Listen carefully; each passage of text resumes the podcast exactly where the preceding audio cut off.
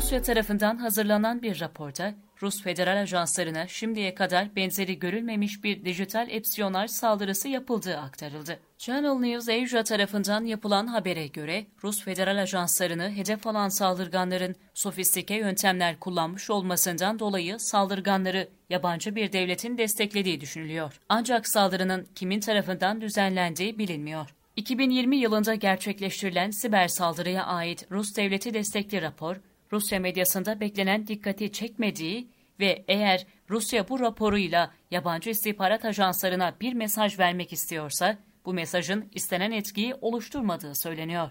Rusya'nın hazırladığı bir raporda saldırganların Yandex Mail.ru gibi büyük Rus teknoloji firmalarının bulut depolama imkanlarını kullanarak verileri sızdırdığını belirtiyor.